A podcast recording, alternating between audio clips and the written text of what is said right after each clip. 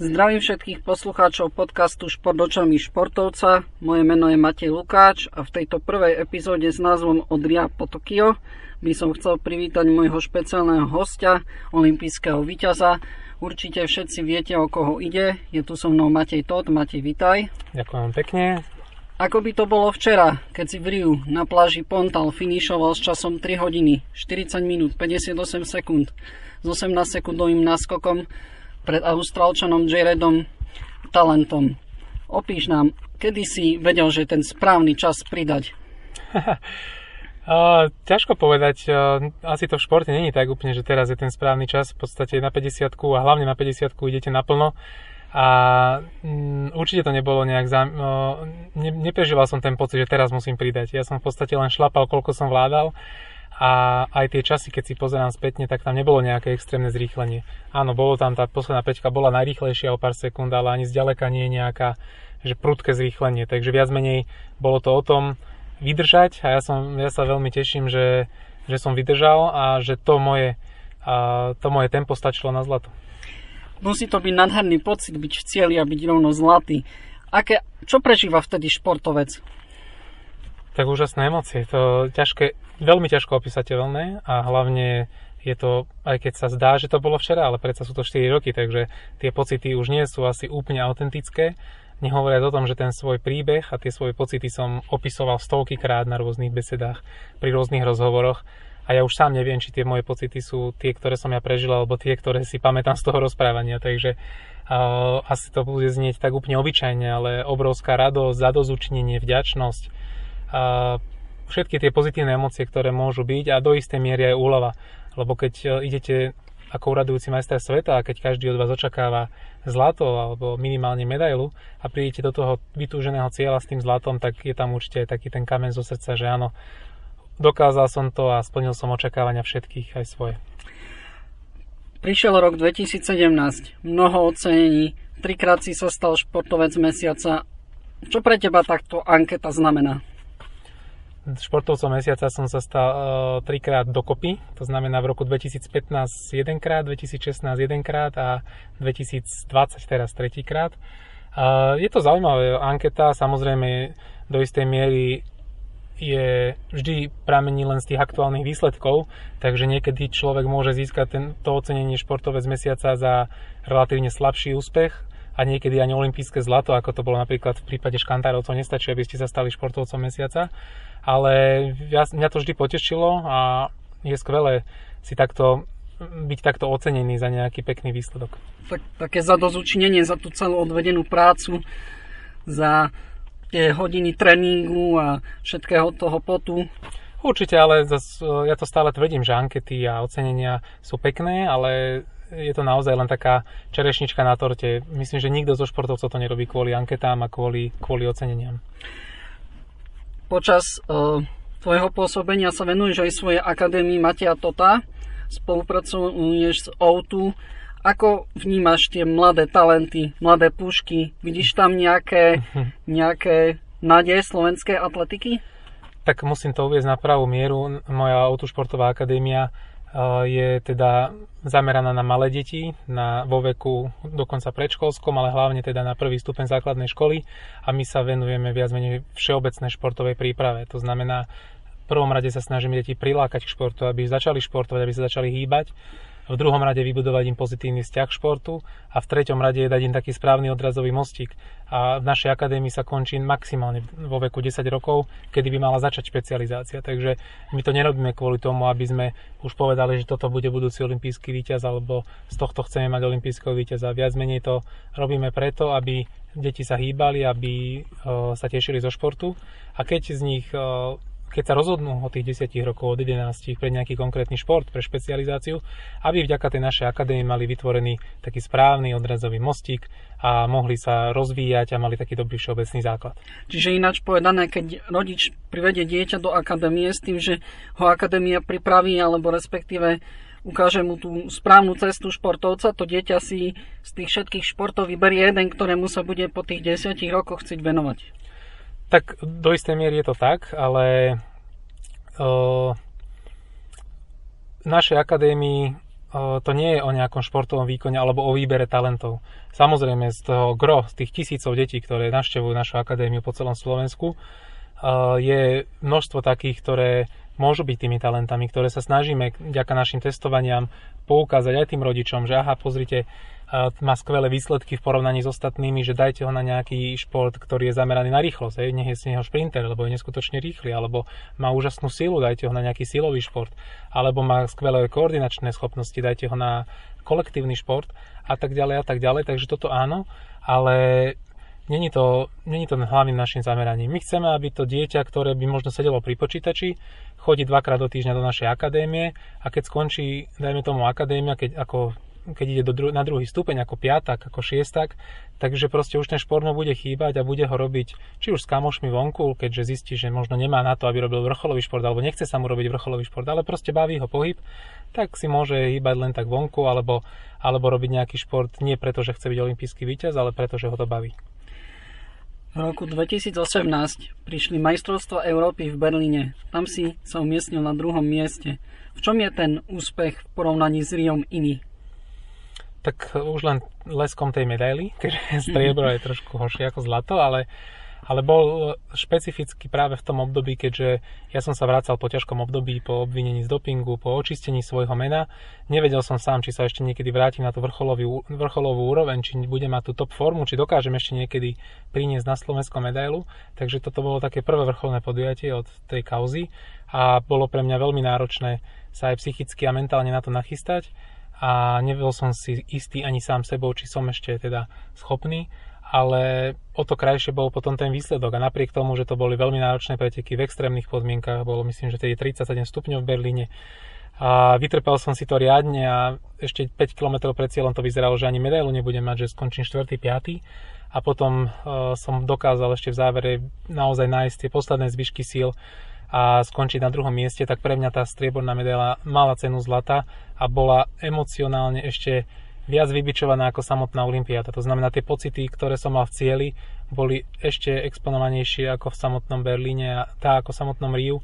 A bola to pre mňa taká zlatá bodka, že ten príbeh, ten úžasný, úžasná kariéra s vrcholom v Riu, potom ten strmý pád kvôli tomu dopingovému škandálu a následne zase tá krivka išla hore, zase úspech, tak to bola pre mňa tá bodka, že áno, dokázal som sa vrátiť, mám na to, dokázal som to sebe, dokázal som to ľuďom, ktorí mi verili, takže pre mňa naozaj veľmi špecifické umiest, veľmi špecifické vrcholné podujatie, v podstate špecifické víťazstvo, aj keď druhé miesto sa nedá vyhrať, ale pre mňa to vtedy naozaj znamenalo ako víťazstvo. Prišiel Katar, extrémne podmienky, extrémna horúčava. Ako by si opísal tieto neskutočne náročné preteky, hmm ktoré boli oproti iným pretekom iné, zvlášť kvôli tomu, že sa išlo v noci, mm-hmm. zvlášť preto, že tá extrémna horúčava tam je, či je deň alebo noc. No, boli to naozaj extrémne preteky pre mňa a určite asi najťažšie podmienky, a nielen pre mňa.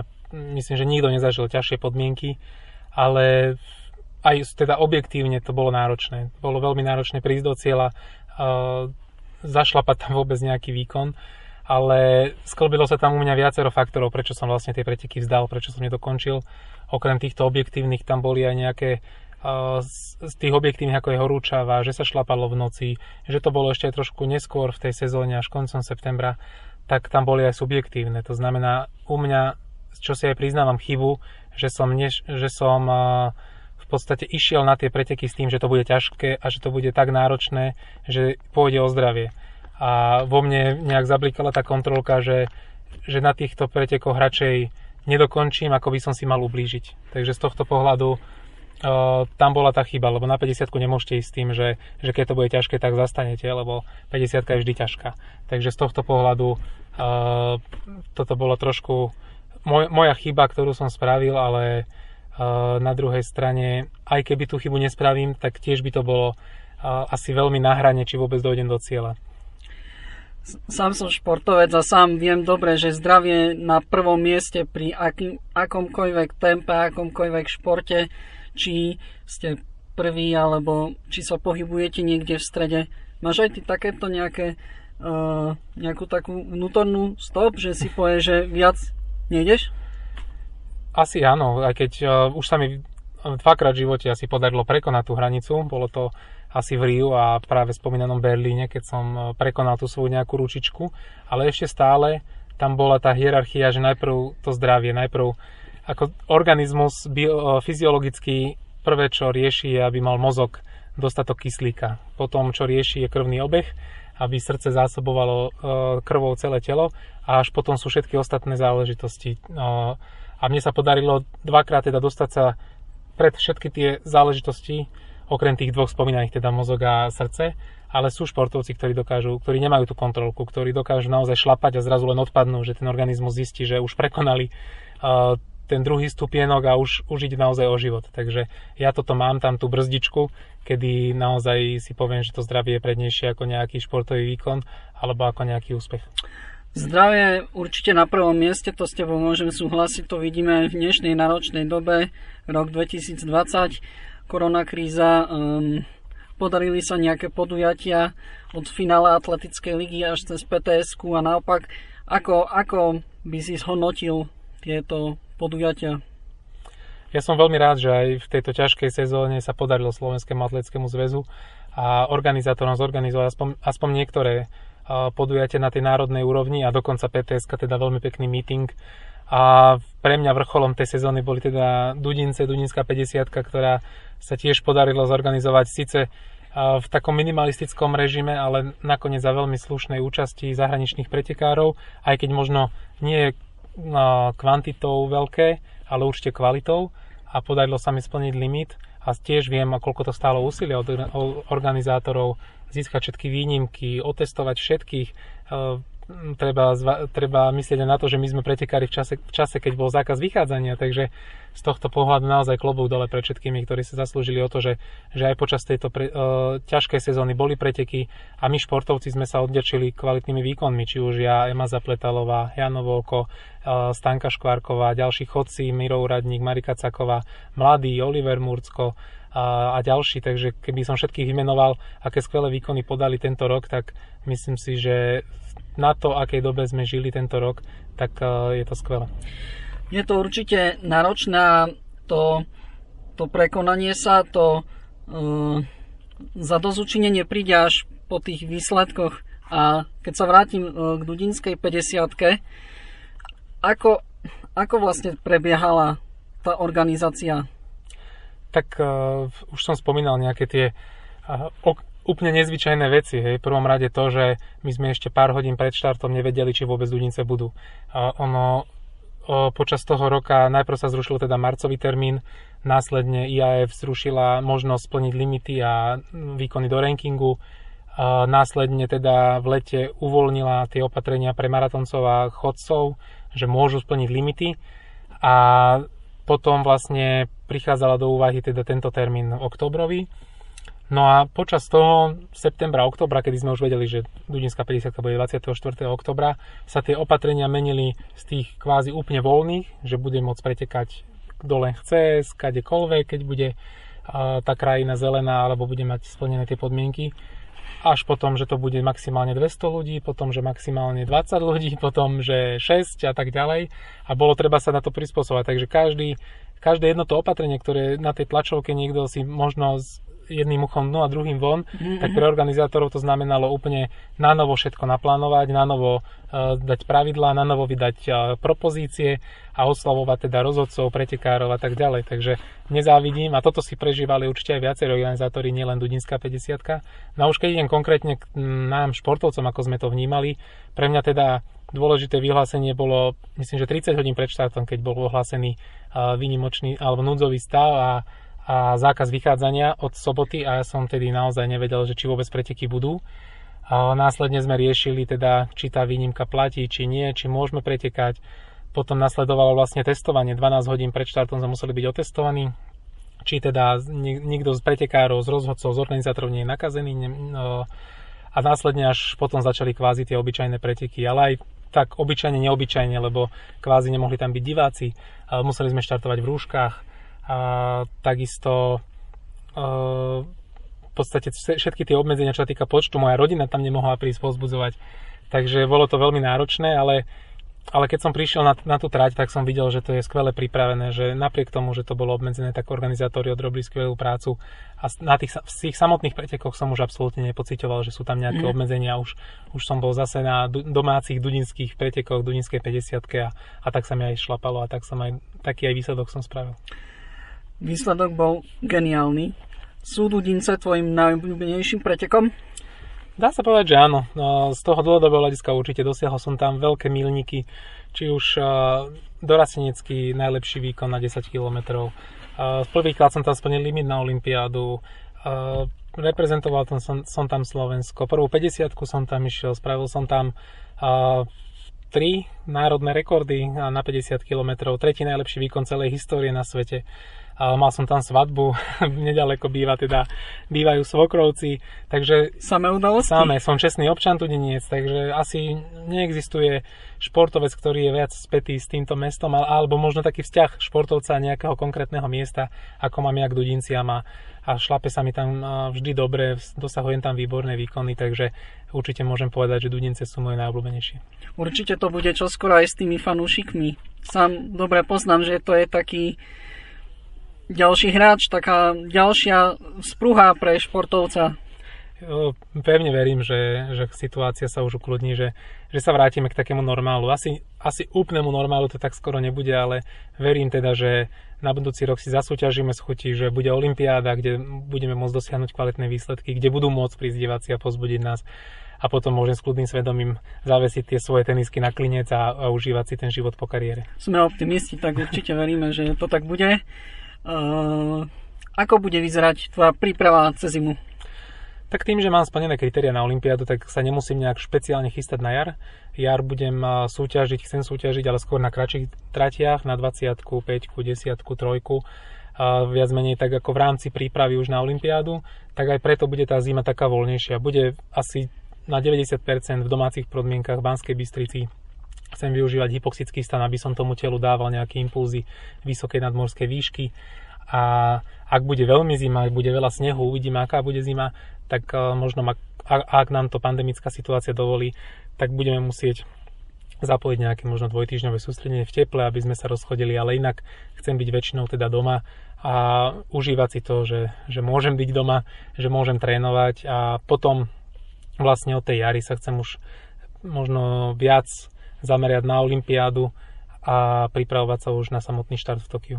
Zaujíma ma ten hypoxický stan. Ako to funguje? Je to v podstate igelitový stan, keď to má poslucháč predstaviť, ako používame, ako používate niekde na turistike, ale s tým, mm. že, tým, že je igelitový, že to je taký plast, ktorý je nepriedušný, takisto zipsy sú zadesnené, tak vlastne vzniká vnútri ako keby hermeticky uzavretý priestor, nejaká bublina, kde je vháňaný presne e, v pomere kyslíka, dusíka, oxidu uhličitého vzduch, ktorý zodpoveda určitej nadmorskej výške. Keď si nastavíte 3000 metrov nad morom, tak vám tam prúdi približne 14% kyslíka, to znamená toľko, koľko je v nadmorskej výške 3000 metrov. A počas tej noci väčšinou tam teda spávam v tom stane, lebo nedá sa tam byť celý deň, keďže musím aj byť vonku, trénovať, e, jesť. Takže väčšinou tam spávam nejakých, plus ešte nejakých pár hodín pred spaním, nejakú hodinku po spaní, nejakých 9 hodín sa tam snažím byť denne. A vlastne počas dňa som normálne v nadmorskej výške ako je Banská Bystrica, okolo tých 350 metrov nad morom, trénujem tu, ale v noci spím vlastne v tej nadmorskej výške ako keby 3000 metrov.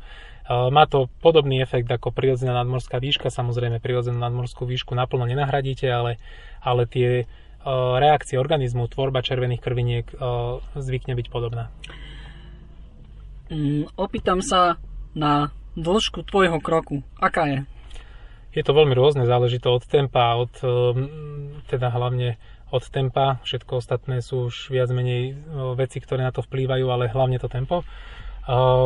Na 50 počas teraz pretekov v Dudinciach bola priemerná dĺžka 1,22 metra, takže 122 cm krok, každý jeden krok počas tej 50 keď je nejaké, nejaké rýchlejšie tempo, tak ten krok sa samozrejme trošku predlžuje. Mm-hmm. Zase keď je voľnejšie, tak je o niečo kratší, ale rádovo, keď som si ja teraz pozeral tie 50 od Ria alebo od Pekingu až potiaľto, tak sa to pohybovalo od 1,19, toto bol v podstate 1,22, asi mm-hmm. najdlhší krok, čo som kedy mal. Aké je priemerné tempo chodca? Opäť záleží, uh, aký výkon idete, to sa dá veľmi mm-hmm. ľahko mhm, vypočítať, to znamená, môj osobný rekord 3.34 je 4.18 uh, minúty na kilometr, terajší výkon, ktorý som zašlapal v Dudinciach 4.3 41 je 4,26 minút na kilometr. Na 20 sa to pohybuje už okolo 4 minút. Môj osobák je teda hodinu 19.48, čo je priemerný, priemerné tempo 3.59. Samé pekné výkony. Tak je to na oko, alebo takto, keď si to pozriem aj ja, že 50 ísť po 4,18, to mi je až neskutočné, lebo sám viem, koľko, no, ako trénujem a v tréningu málo kedy idem takýto výkon, a hlavne na vzdialenostiach dlhších ako 25 km, ale v tom sú tí preteky, tom je to výnimočnosť, že človek je pripravený a dá to. A zase môžem všetkých ukludniť, všetkých hobby bežcov, že, že nebojte sa, ja zase oveľa rýchlejšie už nebehávam, takže toto je naozaj pre mňa, niekedy uh, viem rýchlejšie chodiť asi ako behať a ten beh nie je až toľko rýchlejší. A na záver, aké je tvoje moto? Ono, no, nemám nejaké také moto, ktoré by bolo stále.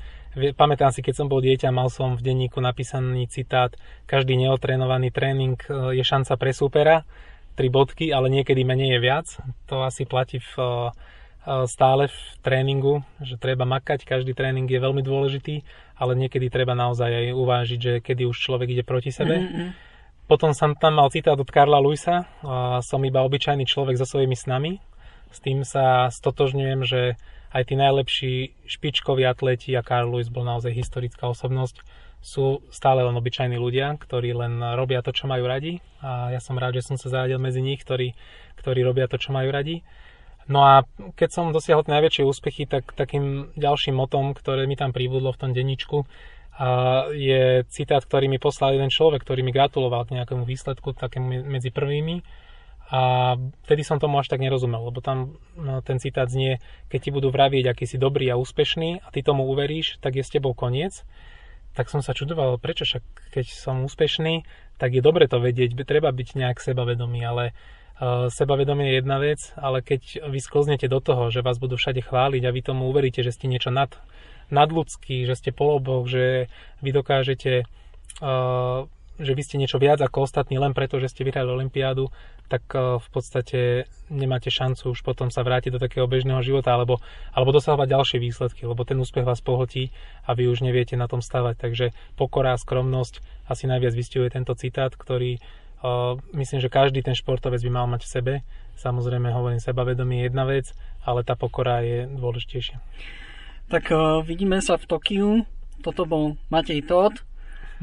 Ďakujem všetkým poslucháčom za pozornosť a prajem Matejovi veľa šťastných kilometrov.